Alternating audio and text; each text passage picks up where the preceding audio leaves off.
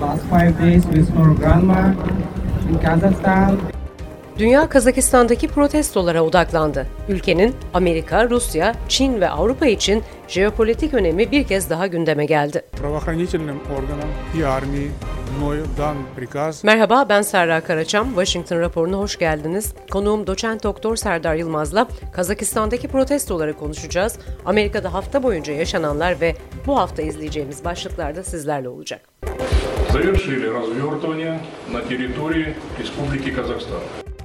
Akaryakıt fiyatlarındaki artışların yol açtığı şiddetli protestolar Kazakistan'ı birkaç gündür sallıyor ve çok sayıda ölümle yaralanmaya yol açtı. Ülke genelinde 4.400'den fazla kişinin gözaltına alındığı bildiriliyor. Kazakistan İçişleri Bakanlığı yetkilileri pazar günü hükümet karşıtı protestolarda günlerce süren şiddet ve kan dökülmesinin ardından tüm hükümet binalarının ve kurumlarının yeniden devlet kontrolüne alındığını söyledi.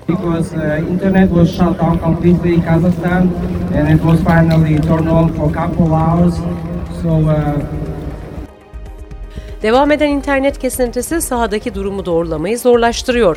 Amerika'nın başkenti Washington'da ise Beyaz Saray önünde Kazaklar internet kesintisini protesto etti. Hem Tokayev hem Nazarbayev'i görevi bırakmaya çağırarak ülkedeki Rus varlığına tepki gösterdiler.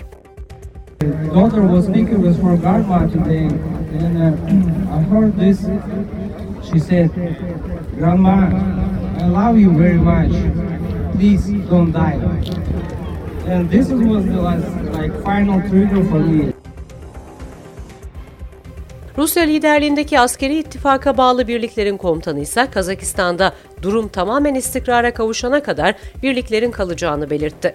Kolektif Güvenlik Anlaşması örgütü tarafından gönderilen Rusya ve Ermenistan'dan çok uluslu barış gücü askerleri Kazakistan'da göreve başladı.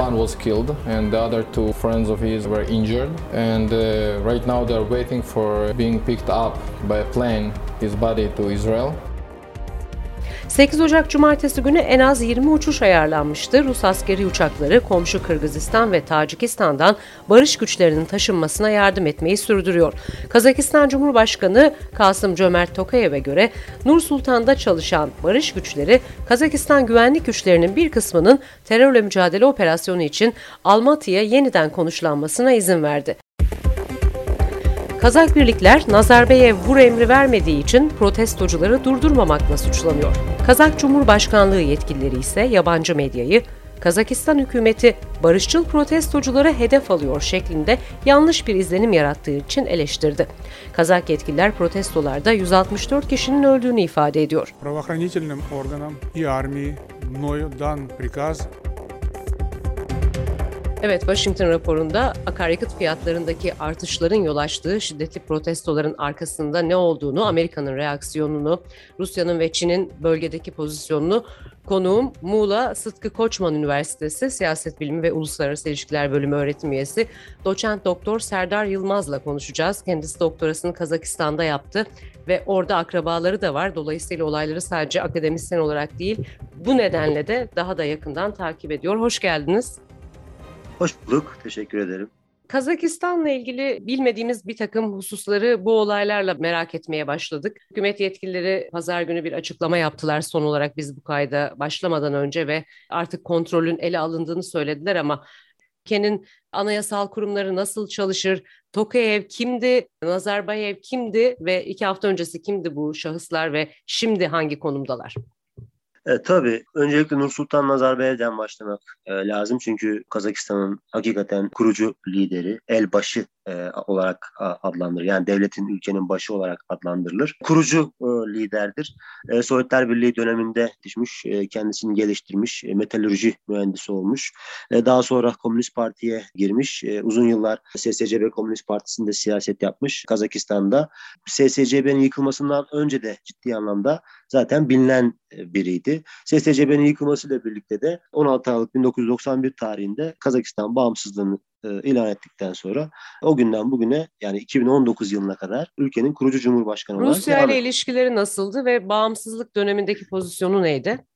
Evet, yani Rusya ile ilişkileri çok iyi. Zaten kendisi SSCB döneminde SSCB'nin başbakanlığına yükselebilecek iki Türk'ten biri olarak adlandırılıyordu. Birisi Nursultan Nazarbayev'di, diğerisi de merhum Haydar Aliyev'di Azerbaycan'dan. O yüzden zaten kendisinin SSCB ile ilişkileri de çok iyi olduğu için ardılı olan Rusya Federasyonu ile ilişkileri de her anlamda, ekonomik olsun, diplomatik olsun, sosyal ve kültürel açıdan olsun, çok önemliydi. Zaten Kazakistan'ın Rusya ile olan ilişkilerinin iyi olması bir tercih değil, bir zorunluluktur. Hem 200-250 sene boyunca Çarlık Rusya'nın ve Sovyetler Birliği'nin egemenliği altında yaşamış bir ülke olması hasebiyle, hem de ülkede yaklaşık 3.750.000 Rus'un yaşamış olması nedeniyle bu bir tercih değil, bir zorunluluktur. O yüzden her açıdan Rusya ile ilişkileri iyi tutan, iyi tutmaya çalışan, Rus dengesini asla göz ardı etmeyen bir devlet başkanı olmuştur. Bunu her fırsatta söylemiştir. Rusya bizim müttefikimiz değil, Rusya bizim bu anlamda bölgedeki en stratejik ortağımızdır. Ortaktan daha ileridir demiştir kendisi. O yüzden kendisinin Rusya ile olan ilişkileri bu anlamda her açıdan anlıyorum. Son iyidir. Görevini peki hatırlayalım. Bu protestolardan önceki konumu neydi? Tabii 19 Aralık 2019 tarihinde istifa ettikten sonra Cumhurbaşkanlığından ülkenin Güvenlik Konseyi Başkanlığı'nı yürütmeye devam etti. Olaylara kadar da ülkenin Güvenlik Konseyi Başkanı olarak görevini yürüttü. Tokayev'in görevi neydi bu sırada? Tokayev'in görevi de ülkenin Cumhurbaşkanıydı Tokayev. Nazarbayev istifa ettikten sonra ülkenin Cumhurbaşkanlığı Tokayev'e geçti. 2 yıldır ülkenin Cumhurbaşkanlığını Tokayev yürütüyordu. Ama işte ikilik olur, yönetimde ikilik konuşmalarından dolayı Nursultan Nazarbayev Güvenlik Konseyi Başkanlığını da bu olaylardan sonra devretmiştir. Kasım Cömert Tokayev şu anda ülkenin Cumhurbaşkanı ve her anlamda tek başına yöneten... Nazarbayev'in görev tanımı nedir? Mesela bu protestolarda güvenlik güçlerinin bu protestoları bastıramaması ve Rusya'dan yardım istenmesi yetki alanı içerisinde miydi? Şöyle, Güvenlik Konseyi Başkanı olduğu için ülkedeki tüm güvenlik birimlerine doğrudan emir verme yetkisi ona aitti. O yüzden de zaten hatırlarsanız protestoların 3. gününde asker ve ordu geri çekilmek durumunda kaldı. Halkın bir nevi aslında silah sıkmadı halka. Orada da şöyle konuşmalar oluyordu. İşte Nursultan Nazarbayev'in Kazak güvenlik güçlerine halka şiddet uygulamama yönünde bir telkini vardı. Ama diğer taraftan da Almatı'da olaylar başka noktalara gidiyordu. Şiddet hareketleri baş gösterdi, onu kastediyorum diyorsunuz değil mi? Bundan dolayı da kendi inisiyatifiyle, kendi iradesiyle Güvenlik Konseyi Başkanlığı'nı Kasım Cömert Tokayev'e bıraktı ve Kasım Cömert Tokayev de zaten biliyorsunuz orduya uyarı olmadan ateş emri verdi. Tamam. Şimdi biraz daha başına gidersek bu protestolar artan fiyatlara karşı ve özellikle de petrol fiyatlarına karşı, benzin fiyatlarına karşı ortaya çıkmış gibi duruyor. Son ekonomik tablo nasıldı Kazakistan'da? Şöyle, Kazakistan bölgenin en zengin ülkesi. Yani zenginliği şöyle söyleyelim. Bir kere 170 milyar dolarlık bir gayri safi milli hasılası var. Yaklaşık 8.500 dolarlık da bir kişi başı milli geliri var. Yani istatistik olarak aslında çok iyi yerde. Fakat zaten problem de burada. Hiçbir şey halka göre istatistiklerde olduğu gibi mükemmel değil. Gerçekte de o halkın zaman hayat... zenginlik eşit dağılmıyor. Problem, orta sınıf yok yani.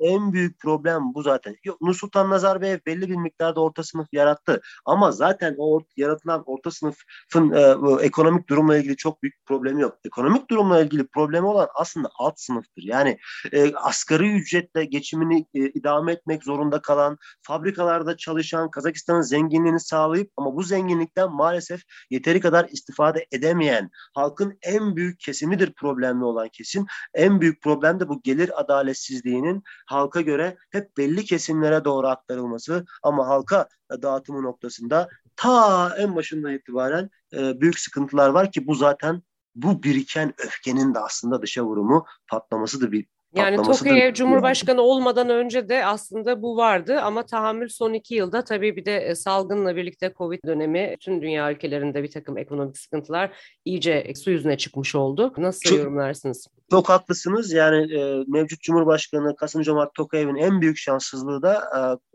iktidar olduktan hemen sonra, Cumhurbaşkanı olduktan hemen sonra Covid dönemine denk gelmesi ki hakikaten Covid döneminde özel sektör ayağı, ticaret ayağı çok yüksek olan Kazakistan'da hayat durunca insanların gelirinde büyük bir azalma oldu. Devlet kısmen yardımlarını yapmaya devam ettirdi. Kendi bütçesinden harcadı. Kimse bunu inkar edemez ama bu birikim noktası pandemiyle birlikte arttı. Yoksa Nursultan Nazarbayev döneminde de halkta var olan ciddi bir birikim vardı. Tokayev döneminde pandeminin etkisiyle de zirve noktasına çıktı. Şimdi az evvel bir değindik ama Kazak güvenlik güçleri neden protestoları bastıramadı. Nazarbayev'in ateş etmeyin dediğini izah ettiniz bize.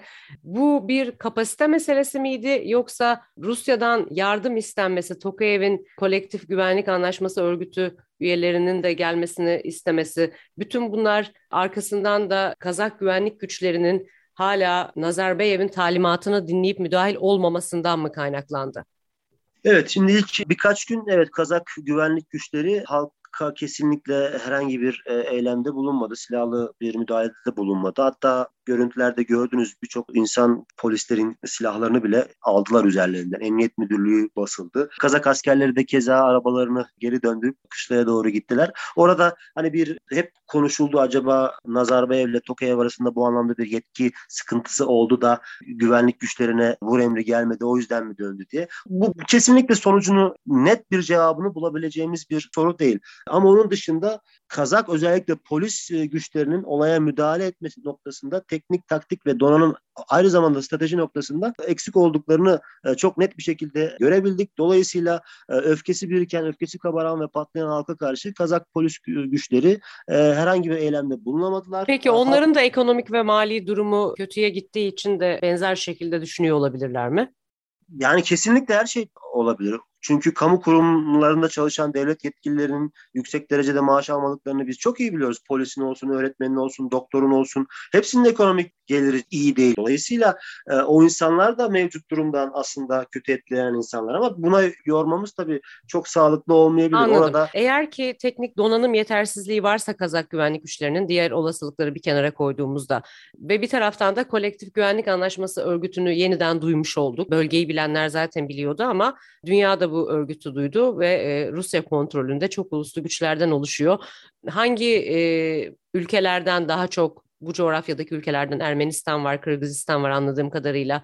Evet. Askerler bulunmakta. Nerede konuştular normal koşullarda? Ve Kazak güvenlik güçlerinin sizin ifadenizle biraz kapasitesiz kalmasında Rusya'nın ve bu şemanın nasıl bir etkisi var? Var mı? Şöyle, kolektif güvenlik örgütünün Rusya'nın tekelinde, Rusya'nın güdümünde, Rusya'nın liderliğinde diyelim. Yani tabii aslında. Evet.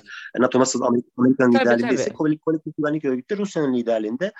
Diğer üyeleri Kırgızistan olsun, Ermenistan olsun, Belarus olsun ve Kazakistan. Daha önce herhangi bir ülkeye göndermiş oldukları barış misyonu yok açıkçası. Bu 2012 yılında kolektif güvenlik örgütünün bir ek maddesiyle aslında bu birim oluştu. Spesifik bir noktası yok. Sadece ülkelerin asker sayısına ve durumlarına göre yardım etmesi durumu söz konusu. Yani asker göndermesi durumu söz konusu. Tabii bu, yani çok, sizin de dediğiniz gibi çok tartışılan bir konu oldu. Neden Kazakistan Cumhurbaşkanı kolektif güvenlik örgütüne ihtiyaç duydu? Birkaç tane nedeni var. Neden geldiler? Gelmeye de devam ediyor. Özellikle Rus askerleri hala gelmeye devam ediyor. 20 uçak ayarlanmış Rus askerlerine.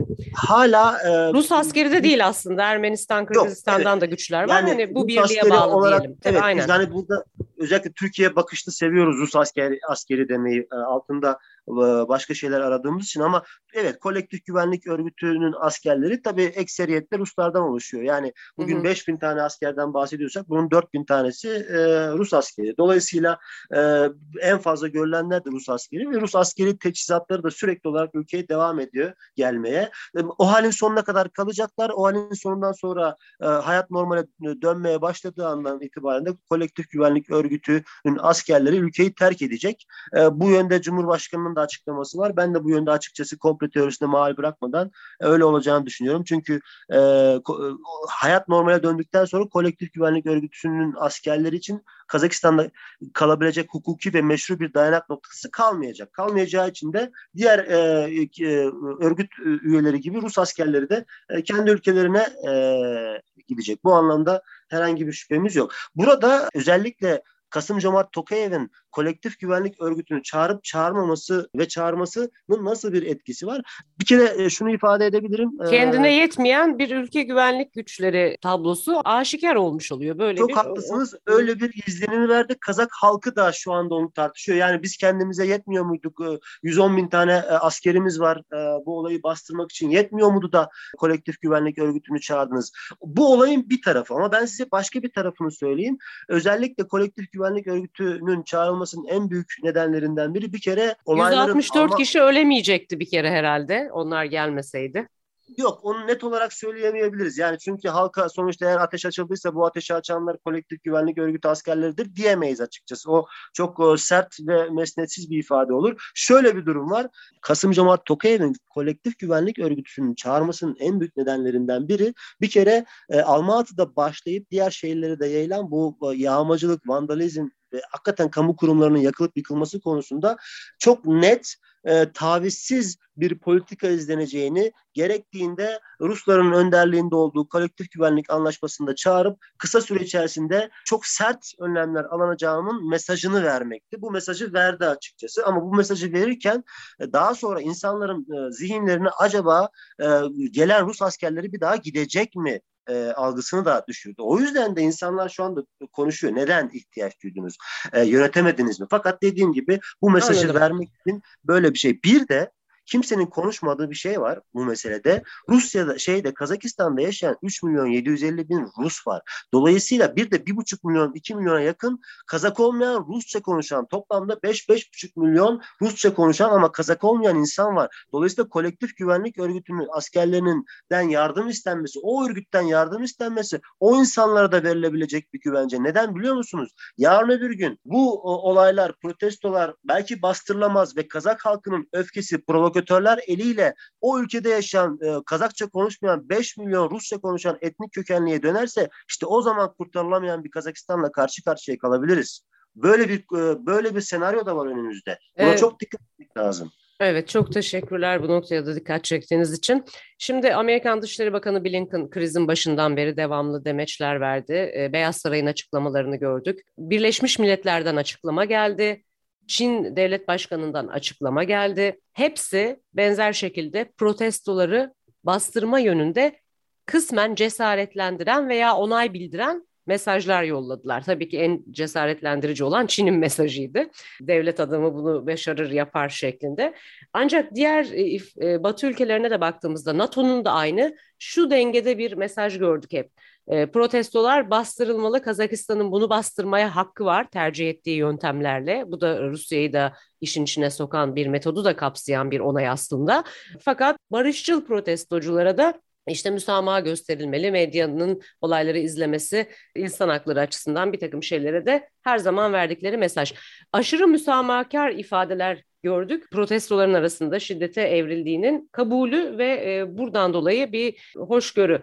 Kazakistan'ın Amerika için, Rusya için, Çin için ayrı ayrı ne ifade ettiğini aktarabilir misiniz? Amerikan yatırımları var bölgede ve Rusya'ya bir alternatif yaratmak istediği her zaman biliniyor o coğrafyada. Çin'le ilgili ayrı bir coğrafyada başka bir mücadelesi var zaten. Burada çok müdahil olmadı. Siz nasıl yorumluyorsunuz bu tepkileri? Hem NATO başkanının açıklamasını, hem Birleşmiş Milletler'den gelen açıklamaları, hem Amerika'daki ifadeleri. Evet, çerçevesini çizdiğiniz açıklamaların tamamında bir kere Kazakistan Cumhuriyeti'nde yaşanan bu olayların hızlıca bastırılması yatıyor. Neden? Çünkü Kazakistan'daki herhangi bir kaosun ve karmaşanın bir kere hiçbir tarafa, hiçbir ülkeye, hiçbir bölgesel ve küresel örgütlenmeye faydası yok. Neden? Çünkü bunun cevabı haritada. Haritayı açıp baktığımızda Kazakistan'ın jeopolitik yapısı, Kazakistan'ın coğrafik yapısı kesinlikle kaotik ve karmaşık bir yapıya sahip olmasına izin vermiyor. Kuzeyinizde dünyanın bir başka gücü olan Rusya var.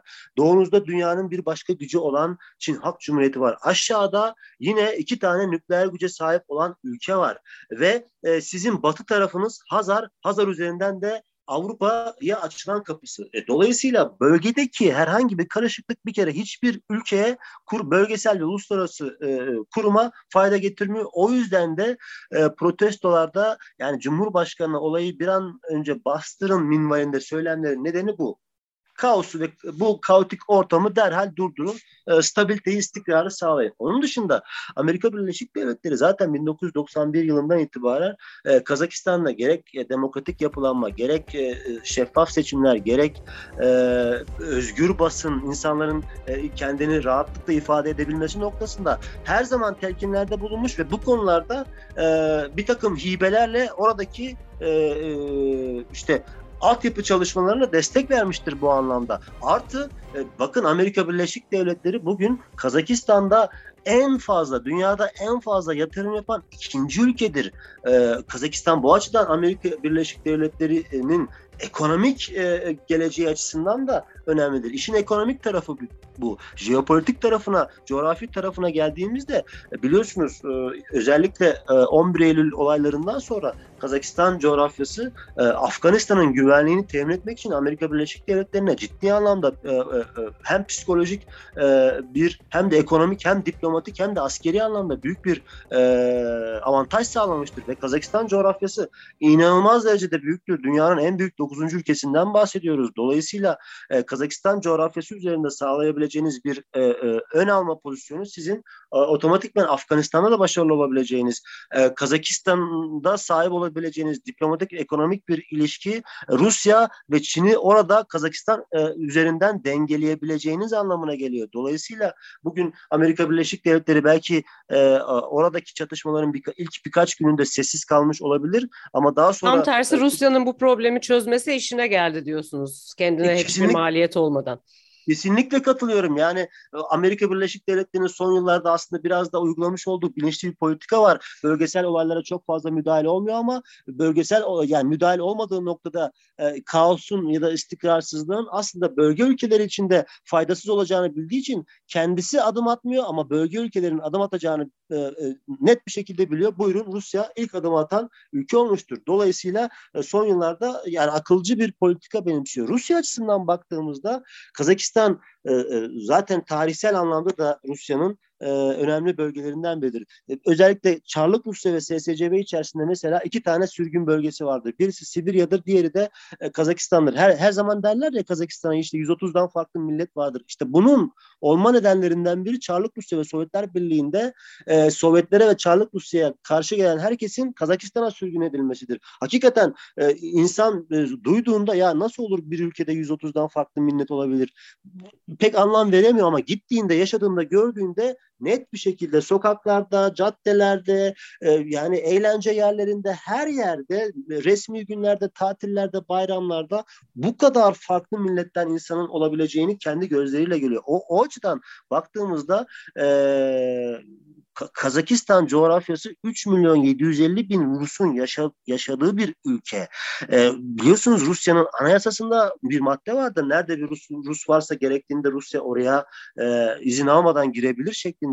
Bu her zaman için Kazakistan adına bir tehdittir. Tehlike demeyeyim ama tehdittir. Bundan dolayı da Kazakistan bağımsızlığından sonra Rusya ile ciddi anlamda ilişkilerini her açıdan olumlu tutmuştur. Artı bir de bugün bakın Kazakistan dünyanın en büyük doğalgaz ve petrol rezervlerine sahip ülkelerinden biridir. Ve Sovyetler Birliği döneminde döşenen boru hatlarından dolayı bugün Kazakistan doğalgaz ve petrol zengini olmasına rağmen Rusya'nın dışında ciddi bir alternatifi yoktur. Yani kaynaklarını Rusya'ya aktarmak durumundadır. Rusya'dan başka coğrafyalara gidiyor.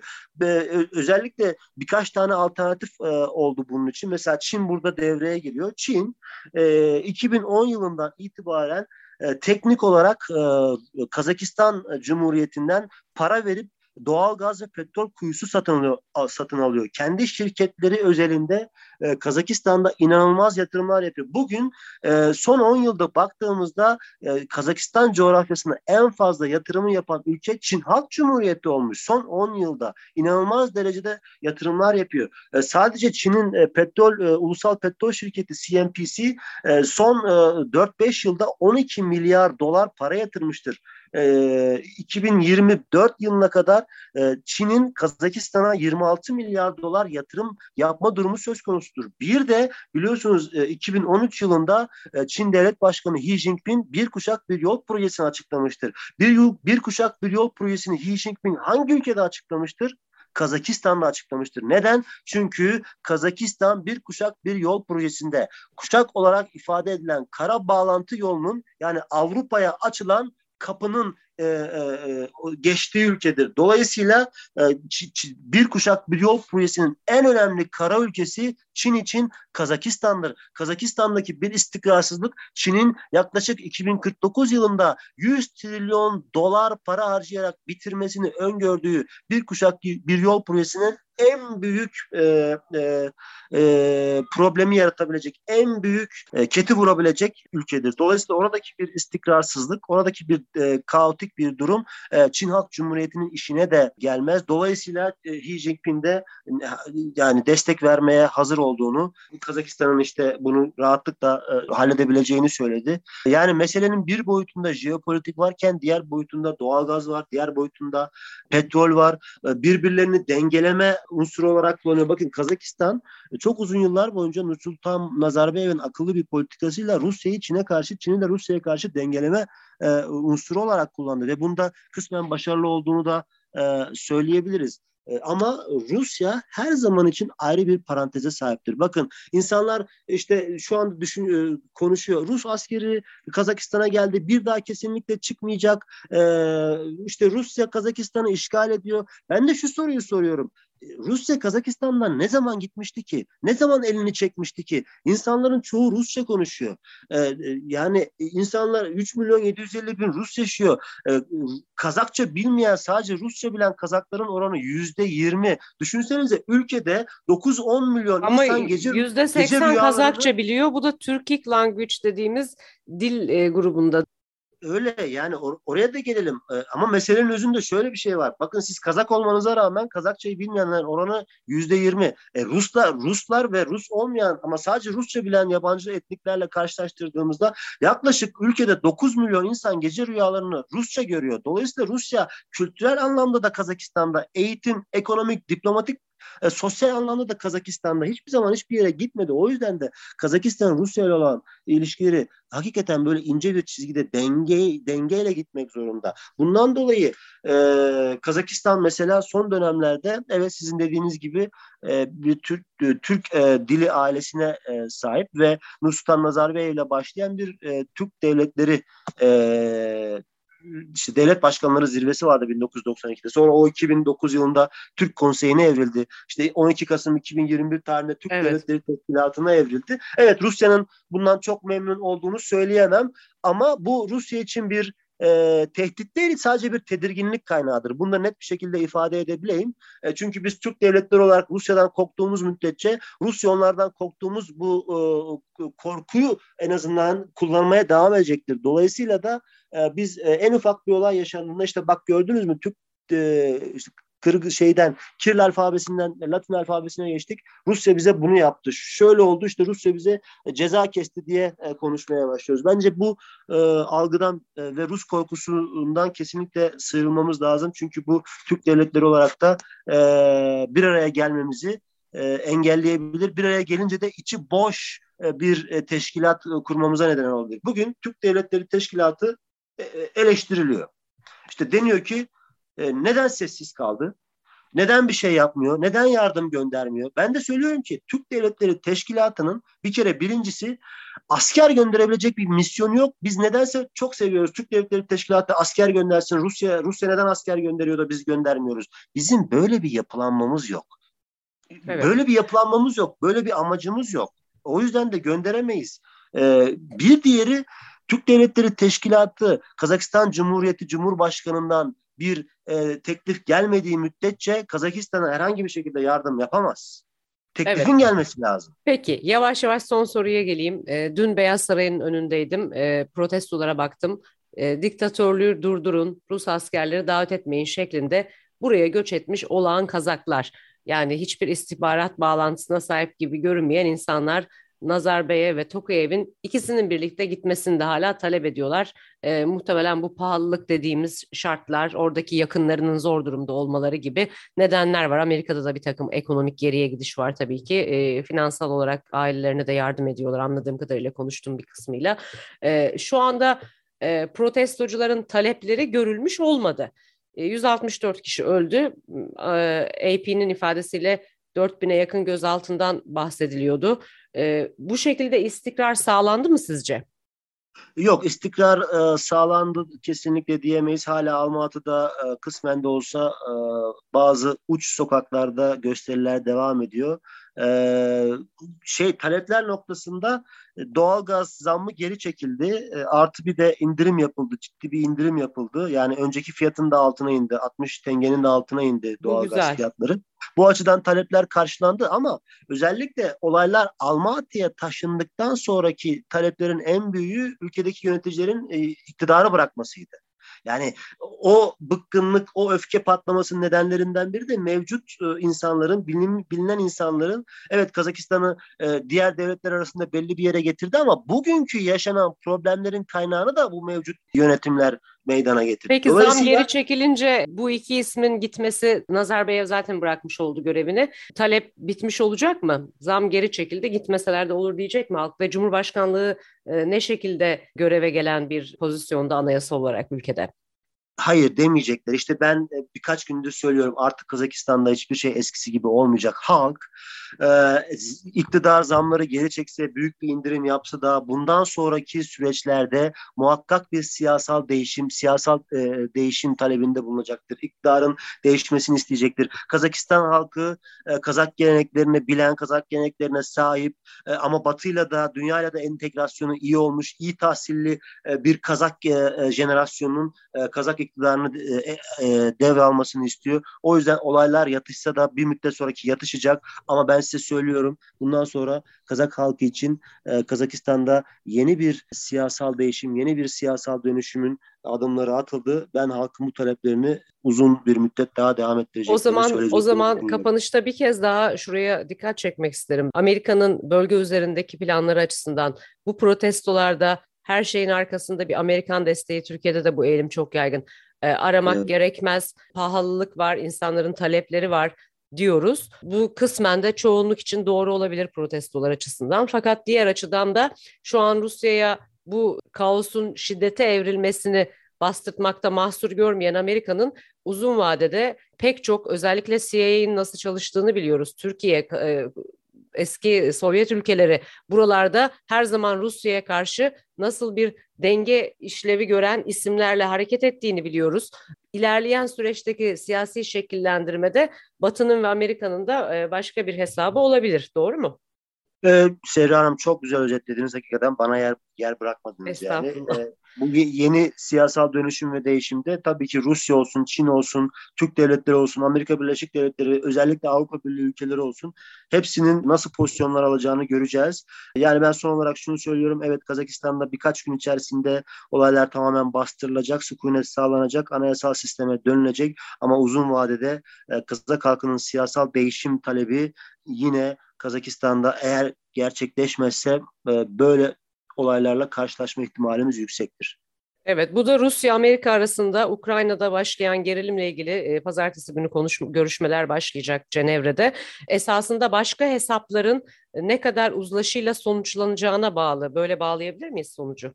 Bağlayabiliriz. Yani Amerika ve Rusya arasında yeni pazarlık konularından biri Kazakistan olabilir. Ama dediğim gibi Amerika Birleşik Devletleri Kazakistan'da proaktif bir politika. Kastettiğim şu, Kazakistan olmaz belki ama Ukrayna konusunda anlaşamadıklarında Amerika bu huzursuzluğu Kazakistan'daki başka maşalarla yeniden tetiklemek için aktif rol almaya karar verebilir. Bugünkü tutumunu değiştirebilir.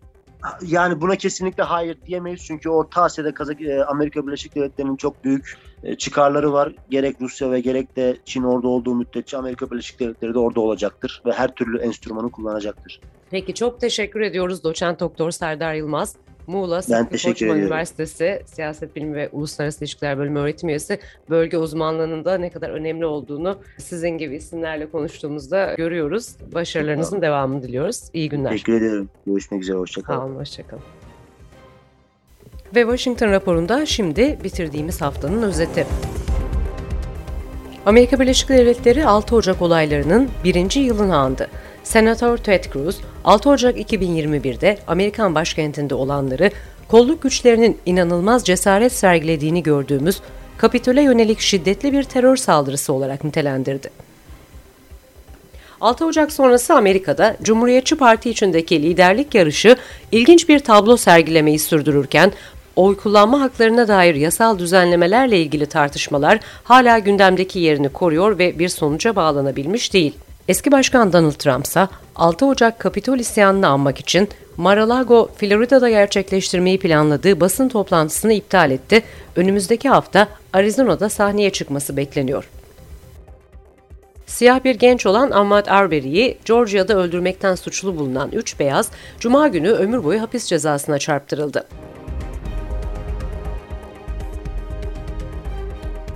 New Jersey'de Chatham Township'in eski belediye başkanı Tayfun Selen, ilçe komisyonu yönetim kurulu başkanı olarak yemin etti. Bölge İdari Kurulu Başkanlığı yaptığı Morris County'nin nüfusu 500 binin üzerinde ve altında 39 yerleşim birimi bulunmakta. Şu andaki görevimin, yani bu Morris County'nin 510 bin, 520 bin civarında nüfusu var. Tanım eyaletlere göre değişmekle birlikte bu komisyon yerel vergileri toplamak, ceza infaz kurumları, mahkemeler, halk sağlığı gözetimi, mülk kaydı ve bina yasaları gibi bayındırlık işleri dahil çeşitli alanlardaki uygulamalarda yöneticilik misyonuna sahip. Tayfun Selen, Amerikan Kongresi'ne girmeyi hedefliyor ve aday adaylığı süreciyle ilgili Türk toplumunun Amerikan siyasetindeki gözü, kulağı olmak benim için büyük bir gurur kaynağı olacak şeklinde konuştu. Günün 24 saatini, 20 saatini çalışacağız. 3 saat, 4 saat uykuyla bu işi götüreceğiz. Çünkü şu anda önümüzde bir fırsat var. Evet. Kongreye girme fırsatı var. O fırsatı değerlendirmek zorundayız. Selen, Amerikan Kongresi'ndeki resmi belirleyecek olan Haziran'daki ön seçimlerde Cumhuriyetçi Parti'nin kongre adayı olarak başkent Washington'da da Türk-Amerikan toplumunun ilk temsilcisi olma şansını yakalamayı çok istediğini belirtti. En iyi erkek oyuncu dalında Zambaklar Tarlası'ndaki rolüyle Akademi Ödülü kazanan ilk siyah olan ve güçlü ve karizmatik ekran varlığıyla filmlerde Afrikalı Amerikalıların algısını sonsuza dek değiştiren Sidney Poitier 6 Ocak'ta 94 yaşında öldü.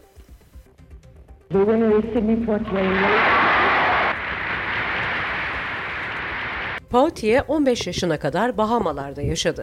Daha sonra Miami'ye gönderildi. Yani Amerika Birleşik Devletleri'ne gençliğinde göç etti. Our whole Bahamas grieves and extends our deepest condolences to his family. Amerika'daki ilk yıllarında rafine bir hayatı yoktu. Poitier sokaklarda ve yetimhanede yaşadı. Irkçı polis tarafından vahşice dövüldü ve birden fazla kez tutuklandı. It is a long journey to this moment.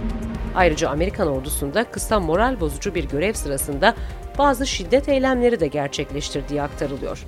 I am naturally indebted to countless numbers of people. For all of them, all I can say is a very special thank you. Bunların hepsi 18 yaşına gelmeden önceydi. Ve gelecek hafta Amerika'da takip edeceğimiz başlıklar. 10 Ocak Pazartesi günü Amerikalı ve Rus yetkililer Ukrayna konusunda Cenevre'de görüşüyor. Amerikan heyetine Dışişleri Bakan Yardımcısı Wendy Sherman, Rus tarafına ise Dışişleri Bakan Yardımcısı Sergey Ryabkov başkanlık ediyor. Her iki ülkenin kendi açılarından bölgedeki askeri faaliyetlerle ilgili endişeler ve tartışmaları ifade etmesi ve Ukrayna'da artan gerilimlerle yüzleşmeleri bekleniyor.